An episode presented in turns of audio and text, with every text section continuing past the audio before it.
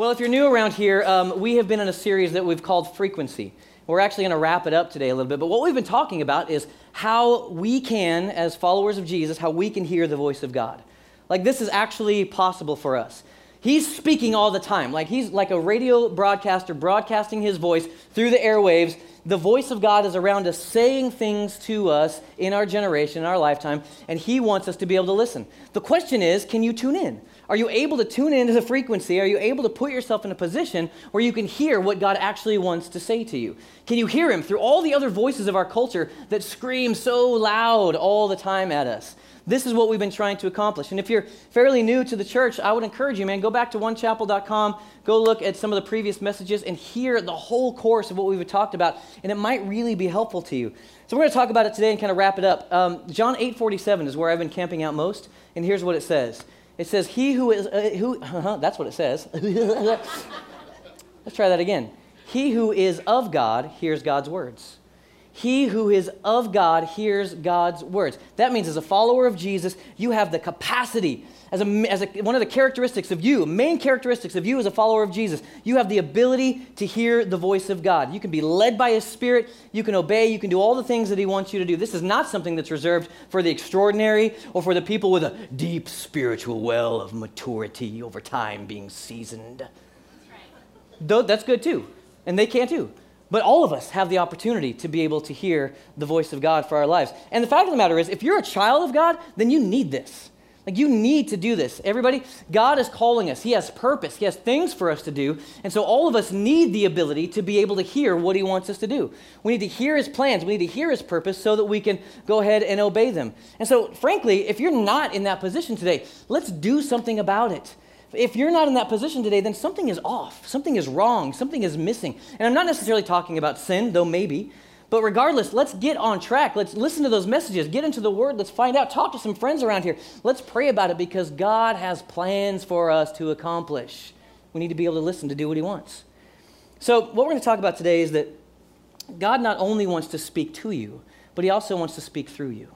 He doesn't want to just talk to you, He wants to speak through you for other people. Now, the people who did this throughout the scriptures, most of you know, they were called prophets. And so uh, here's the thing about the prophets they, they were the people who obviously spoke for God. And, and we, you and I, we are called as the people of God to speak for God in our society. Now, that makes some people nervous when I say it. Oh, what does that mean? You telling me I need to be a prophet? What does it mean to have a prophetic voice? What, what would that mean if we were to become a prophetic church? Like, what does that really look like? And it makes people nervous because that word gets thrown around a lot, and depending on what circle you are operating in. Um, some of you, when I say that word, you might just think of like an old dude out in the desert wearing a bathrobe or something, you know, eating locusts and honey, apparently. I'm not sure what that's all about, but that's the picture that you have about it.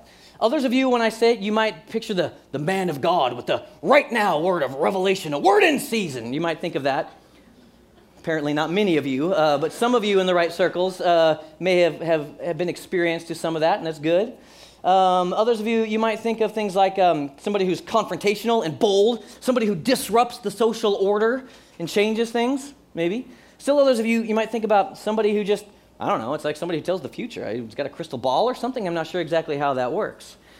And others of you, when I say it, you think uh, it's all a sham. Man, this whole thing is a sham. It's like a scam. That's what some people think. And it's because you've seen church signs. You've seen signs like this one right here Prophecy class canceled due to unforeseen circumstances. How's that working out for you? Not very well. Well, let's see what we can figure out today from Numbers chapter 11, starting in verse 24. We're going to read quite a few scriptures today, so hang with me. So Moses went out, and he told the people the words of the Lord. And he gathered the 70 men of the elders of the people and placed them around the tabernacle. The Lord came down in the cloud and spoke to him, and took of the Spirit that was upon him, and placed the same Spirit upon the 70 elders. And it happened when the Spirit rested upon them that they prophesied, although they never did so again. But two men had remained in the camp. The name of one was Eldad, and the name of the other Medad. By the way, great names. If you're about to have a kid, you might think about it. Really biblical, solid. And the Spirit rested upon them. Now they were among those who, who listed, sorry, among those listed, but who had not gone out to the tabernacle, yet they prophesied in the camp. And a young man ran and told Moses and said, Eldad and Medad are prophesying in the camp. So Joshua, the son of Nun, Moses' assistant, one of his choice men, answered and said, Moses, my Lord, forbid them. Then Moses said to him, Are you zealous for my sake? Uh, oh, that, oh, that all the Lord's people were prophets and that the Lord would put his spirit upon them. The big thing that I want you to walk away with today is that as a believer, you have a prophetic voice. As a believer, you have a prophetic voice. All of us are called to speak God's word into the world, to carry his message into our culture. Sometimes that happens in a very broad and general way, uh, speaking at large to the culture. Sometimes that happens in a very specific and unique way to an individual. We saw this in, in verse 25. It says, we already read it, but then the Lord came down in the cloud and spoke to him, took the Spirit that was upon him, and placed the same upon the 70 elders. And it happened when the Spirit rested upon them that they prophesied, though they never did so again. It's kind of interesting. These 70 elders, they, they, they prophesy. The Spirit comes on when they prophesy, but they didn't do it again. Why is that? Well, it's actually because of sin. we are sinful people. They were sinful people. The Holy Spirit came on them, but He didn't remain on them because of the problem of sin. Jesus had not yet come to eradicate sin, to get rid of it through his death, burial, and resurrection. And so this was an issue. Sin and God are incompatible, they cannot be in the same space. They don't take up the same space. Sin has to go. But in the New Testament, Jesus, he's going to show up and he's going to conquer it. He's going to conquer sin, he's going to conquer death, he's going to conquer hell. And then after that, he's going to return to the Father, and the Father is going to send the Holy Spirit.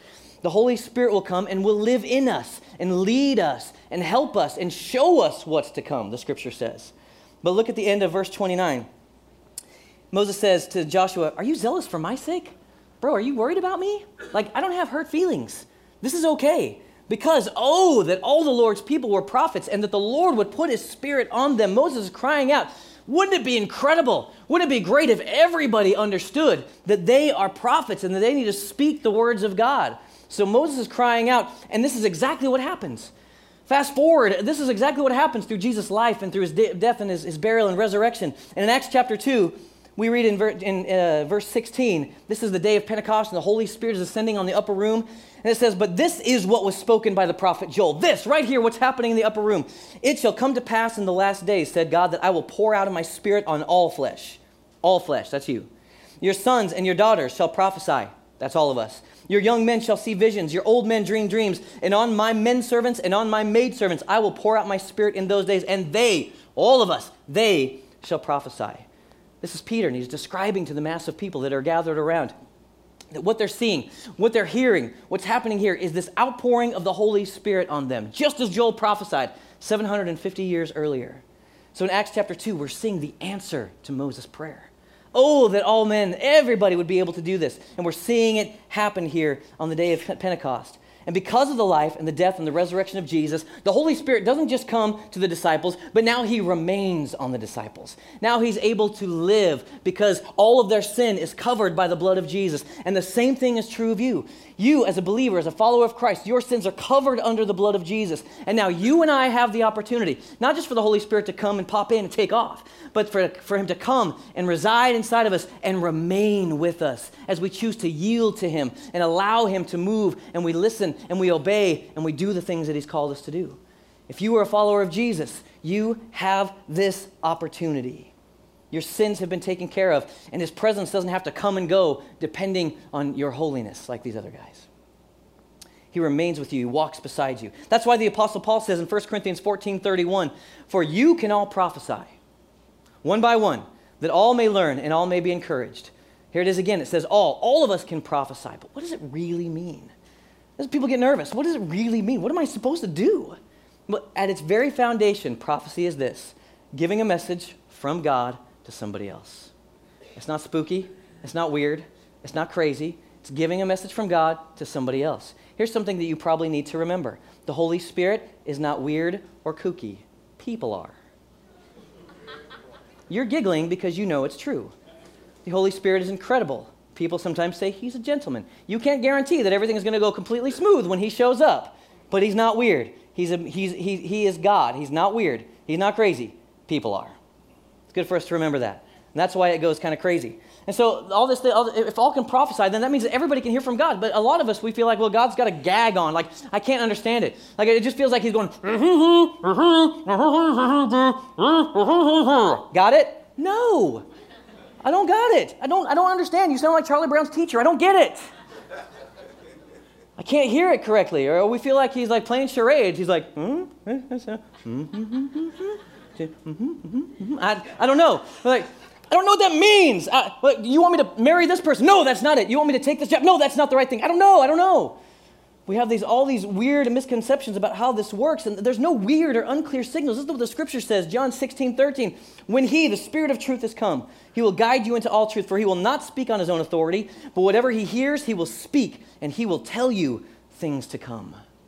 This is what he does. I've had this experience many times throughout my life.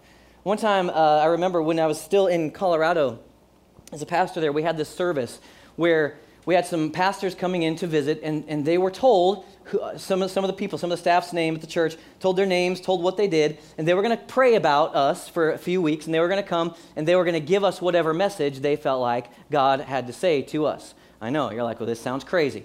So, so Maria and I were selected, so they gave them our names. In a couple weeks, they've been praying for us, and so they showed up to this meeting. And so a couple of those guys are actually, uh, one of them is Pastor Tom Lane, and he's actually an overseer of this church, really cool. And then another one was Pastor Robert Morris. You might know his name from uh, Gateway Church in Lakeway. Lakeway? Yeah, no, Lake, Lake. Okay, Southlake. South Lake, that's the one. We have Lakeway. So, so, so it's been a long day. Um, so they showed up, and so Maria and I are sitting on this platform, and they, they're kind of going one by one, and they're talking to us. And Pastor Robert Morris, he stands up and he says, You need to know that God's proud of you. And me, being the punk kid that I was, I'm like, Well, okay, thanks. well, that's powerful. All right, I know this. Like, it's real, it's like saying, Oh, God loves you. Okay, He loves the world. It's pretty clear.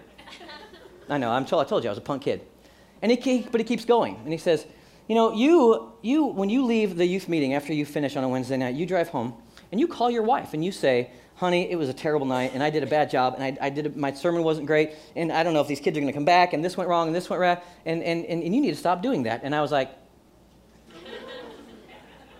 because that's exactly what I was doing every single Wednesday night.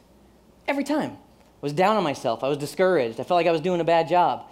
And so God wanted to speak through him to me in a very specific way about that. And there's no way that he could have known that. I don't tell anybody that. I don't make that known. I wasn't super proud of that.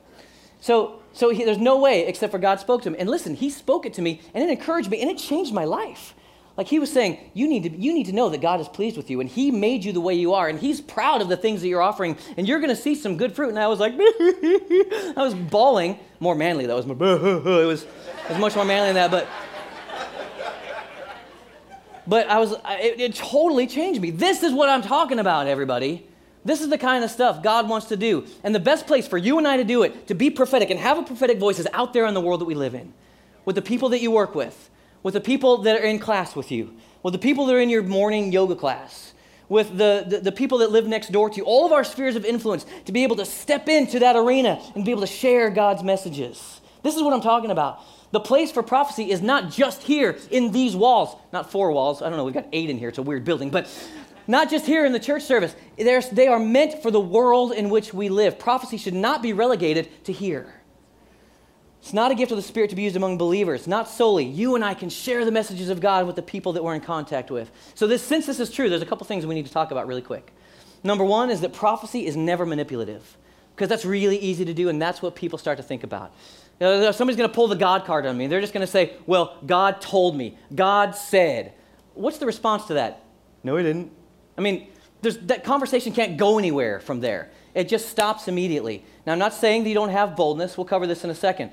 But, but it's not something that we do just to get somebody to do something that we want them to do. By having a feeling about them and then attaching God said to it. Attaching the words, thus saith the Lord. That can easily become manipulative.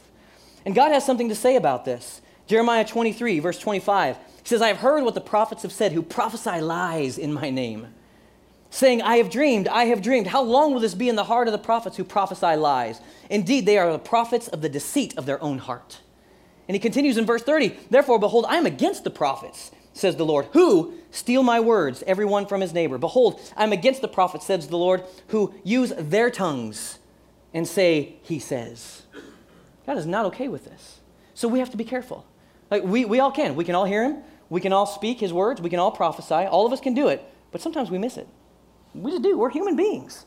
Sometimes we miss it, and that's okay. And that's why I just think it's best not to use the words, Thus saith the Lord.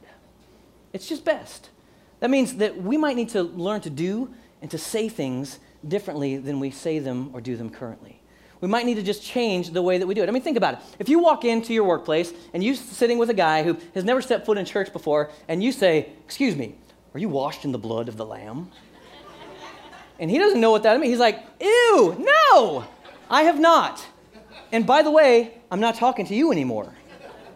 Right now, we all understand. We understand the power of what we just said. That's, those are very rich words, and they're very meaningful to us as believers. But it doesn't make any sense to him. We have to understand the context that we're in. We've got to be able to, to speak into that context in the right way, to be sensitive and thoughtful about our language, to avoid being weird or kooky or confusing, uh, super spiritual, using a lot of Christianese. We never lean over to our coworker in the next cubicle and say, You know, brother, you know it's going to be good when the voice gets deep and they say, Brother, you know, brother, I was just experiencing a holy habitation with the Almighty Lord of hosts sitting here in my secret and holy place, my cubicle. And the King of Kings, he came in a, in a visitation and he spoke to me with an inner voice and he granted me a revelation for your situation, because when it rhymes, it's even better. A revelation for your situation. And thusly I lay my hands and prophesy unto you. Thus saith the. Don't do that. Just don't do it. You don't need to do it. It's okay. Don't speak in those terms. Instead, I want I want to ask you to say something like this Hey, man, you know what? Um, I believe in God and I've been praying for you, and I, I think that God may have said something to me to share with you. Would that be all right with you? Can I tell you, uh, do you see how normal that is? You see how it's not weird or freaky and it doesn't put so much pressure on for the God card? But you're still going to say all the power, all the incredible things that God has said to you. You're still going to relay those, but you can say it in a way that that dude can hear it. Can I tell you about it? See what you think. Is that okay? Sometimes I'll just say, you know what, I got this sense in my heart, man. I, I, can, I, can I tell you about it? And if it doesn't hit, then you just say, oh man, don't worry about it. Look, maybe just think about it, write it down. I don't know, keep it. If something pops up later, that'd be great. No worries. It's not a big deal. I, look, I just want to be a faithful friend to you. That's all. That's the way I'm talking about. And sometimes what might happen is you might hear something for somebody else that you just don't even need to talk about. God might speak something to you for somebody, and you just need to sit on it and pray for them. That's a good question for you to ask yourself God, should I say something about this, or do you want me just to pray about it? And always just start by praying. So, when someone gives you a word, when someone comes to you and says, I've got a word from you, thus saith the Lord, that means you just need to be aware. This is a human being. I need to be discerning, not critical, not judgmental, not put up my walls. I don't believe that. You need to be discerning. Holy Spirit, is this what you want to say to me? And He'll speak to you. You can go back and hear some of the messages in the series. We've talked about how to do that. The second thing, first one is prophecy is never manipulative. The second thing is prophecy, it's encouraging. 1 Corinthians 14:3, but he who prophesies speaks edification and exhortation and comfort to men. Look at those three purposes of prophecy listed in that verse edification, exhortation, and comfort. If you look at those words in the original Greek language and you follow them through, every one of them has a leaning towards encourage. All of those definitions say to encourage. Prophecy is meant to encourage, to bring encouragement to the hearer. If a word doesn't encourage, then chances are it's not a word from God. Now, I'm not saying that every message is just puppy dogs and rainbows, because sometimes it can be very encouraging to help you get back on track a little bit more. But in the Old Testament, people didn't have the Holy Spirit. We've already talked about this. They didn't have the Holy Spirit full time like we do. You do. You have the Holy Spirit. He resides in you, He lives in you, He walks with you, and He is able to bring you a word of correction. He's able to give you a word of warning. You, you can do that with Him. He will speak to you in those ways. And that's why this series has been important because we need to learn how to do that if we're going to obey everything that He wants us to do. I just think most of us aren't that good at encouraging ourselves. We're really good at discouraging ourselves. Oh, I'm such a loser. Oh, I did that wrong. Oh, I made a mistake. Oh, I can't do it. Oh, I failed God again. Oh, that's, that's the way most of us, we, we all kind of tend to lean that way. Some of us are really encouraging to ourselves, and good for you. I'm not one of them. So we need a little bit of help. Let's look again at 1 Corinthians 14 31. For you can all prophesy one by one, that all may learn and all may be encouraged. Everybody can prophesy. I can, you can, we all can. Everybody, so that all may learn to get into position, to be able to learn how to distinguish his voice from the other voices, and that everybody may be encouraged, which is the purpose of prophecy. What I hope you'll hear this morning and realize today is that as a follower of Jesus, you are prophetic. You are. In your culture, in your life, you are prophetic. We as the church, as the body of Christ, we have a responsibility to do this, to be prophetic. And if that's true, then we need to probably make some changes. We got to change the way that we look at ourselves and the way that we operate day to day. It, it may mean that we have to, instead of looking so much inward and what's going on with me and what's happening in my family and what's just going on in my relationship with God, what's happening in here, all those are good things and those are important things. But we may need to change a little bit to look outside of ourselves to see what He may want to do. That means we got to look at other people differently. We have to look and see what they're going through, not being so consumed with our own stuff that we're not able to see what's happening in the world around us. We might, look, we might have to look differently at the world around us to see the world and see what God might be doing in it and see how we can cooperate with Him. 1 Peter 2, 9 through 10, in the message version, it says, But you are the ones chosen by God, chosen for the high calling of priestly work, chosen to be a holy people, God's instruments to do His work and speak out for Him. I like it.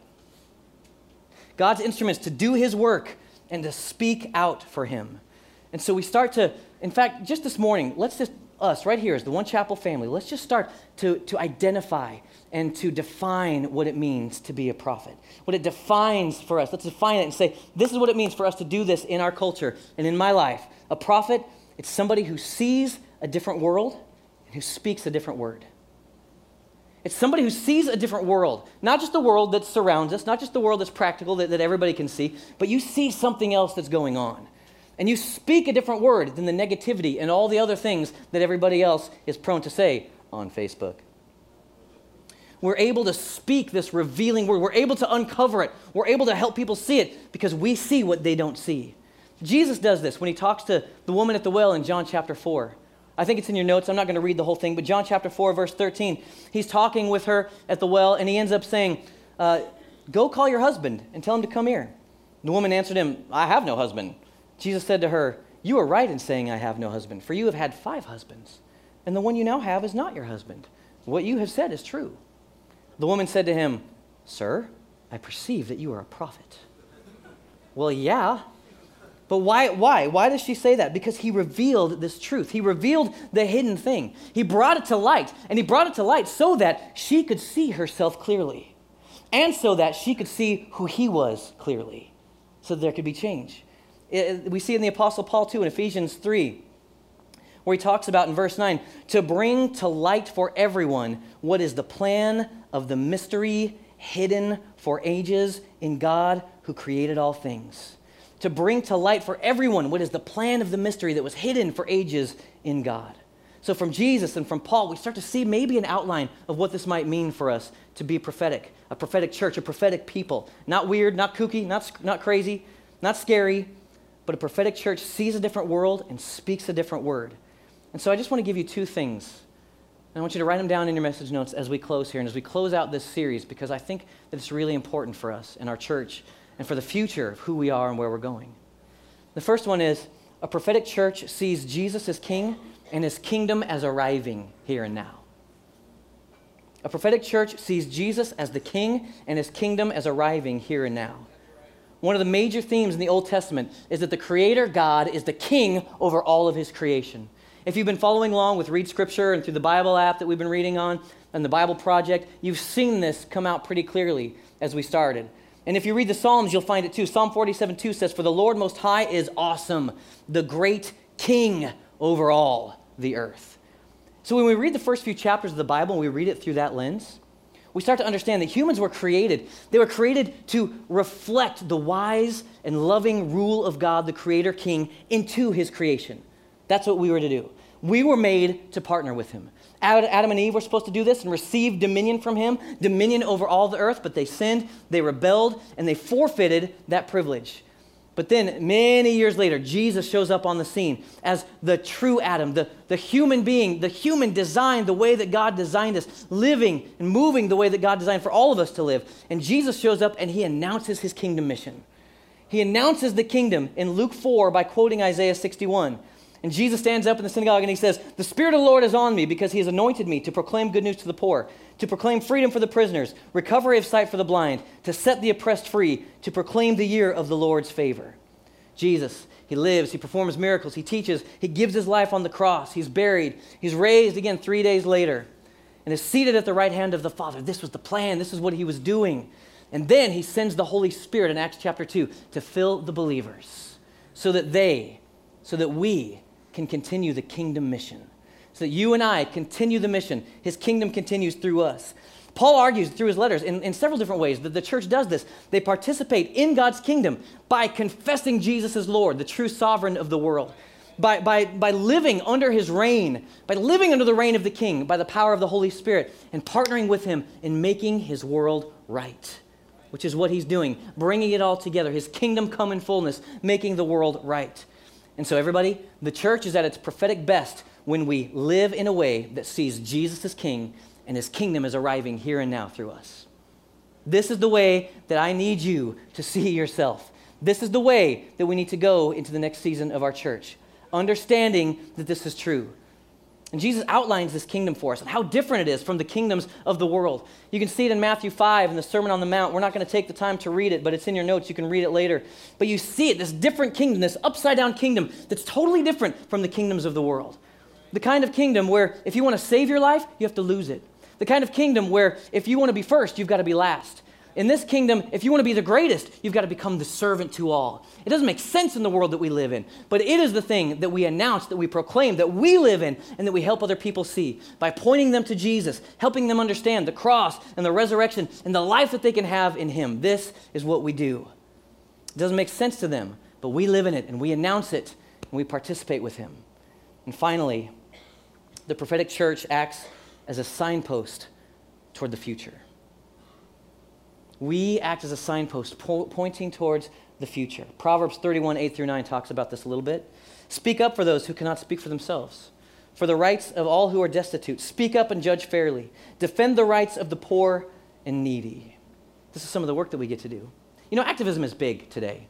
Activism is a big thing in our culture today, and I suppose it always has been uh, in recent society and it's pretty good. Like, it has many appealing qualities, I think. It, it certainly it unifies people, it's good.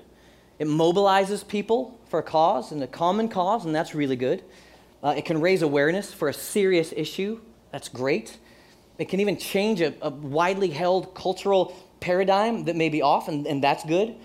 Uh, I'm not talking about slacktivism, of course. Many of you are familiar with the term slacktivism. Slacktivism is when you change your profile pic with a, new colors of a country that's in trouble and say, Ooh, I did a good job. Slacktivism is when you sign an online petition and say, I am doing the work. Slacktivism is when you say, um, I joined a group on Facebook and they do a, go- a, lot of good work, so I'm doing good work, right? It's, it, it's not. It's, now, look, even slacktivism has its benefits. I mean, raising awareness is important, it's really good. But I'm not talking about slacktivism and I'm not talking about activism. Our motivation in doing these things is not about activism. I'm talking about being a prophetic. I'm not talking about being an activist in the world. The church doesn't care for the poor or feed the hungry or speak for the marginalized for the same reason that an activist does. It's different. They, will they'll be in the same march, for sure. They'll even use the same hashtags, for sure. But our motivation is different than the activist's motivation. The Christian is not in this ultimately just to create change or just to solve the world's problems. And those things are very good. But a Christian acts and speaks because he or she has seen a different future, has seen something else out there, has seen another reality of God's kingdom, can see it, can talk about it, and can even see it erupt in pockets around their world.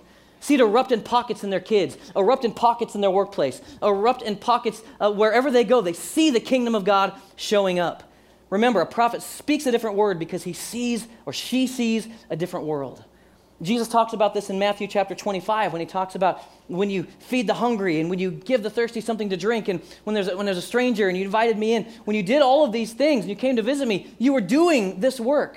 Every time we, the church, you and I, every time we do this, we welcome the stranger, we forgive our enemies, we show mercy to the offender. Every time we do this, we become a signpost pointing to that future. We don't do these things to be good humanitarians. We don't do it to solve a global crisis, though those are good things to do. We do it to point to the day when the kingdom of God comes in its fullness.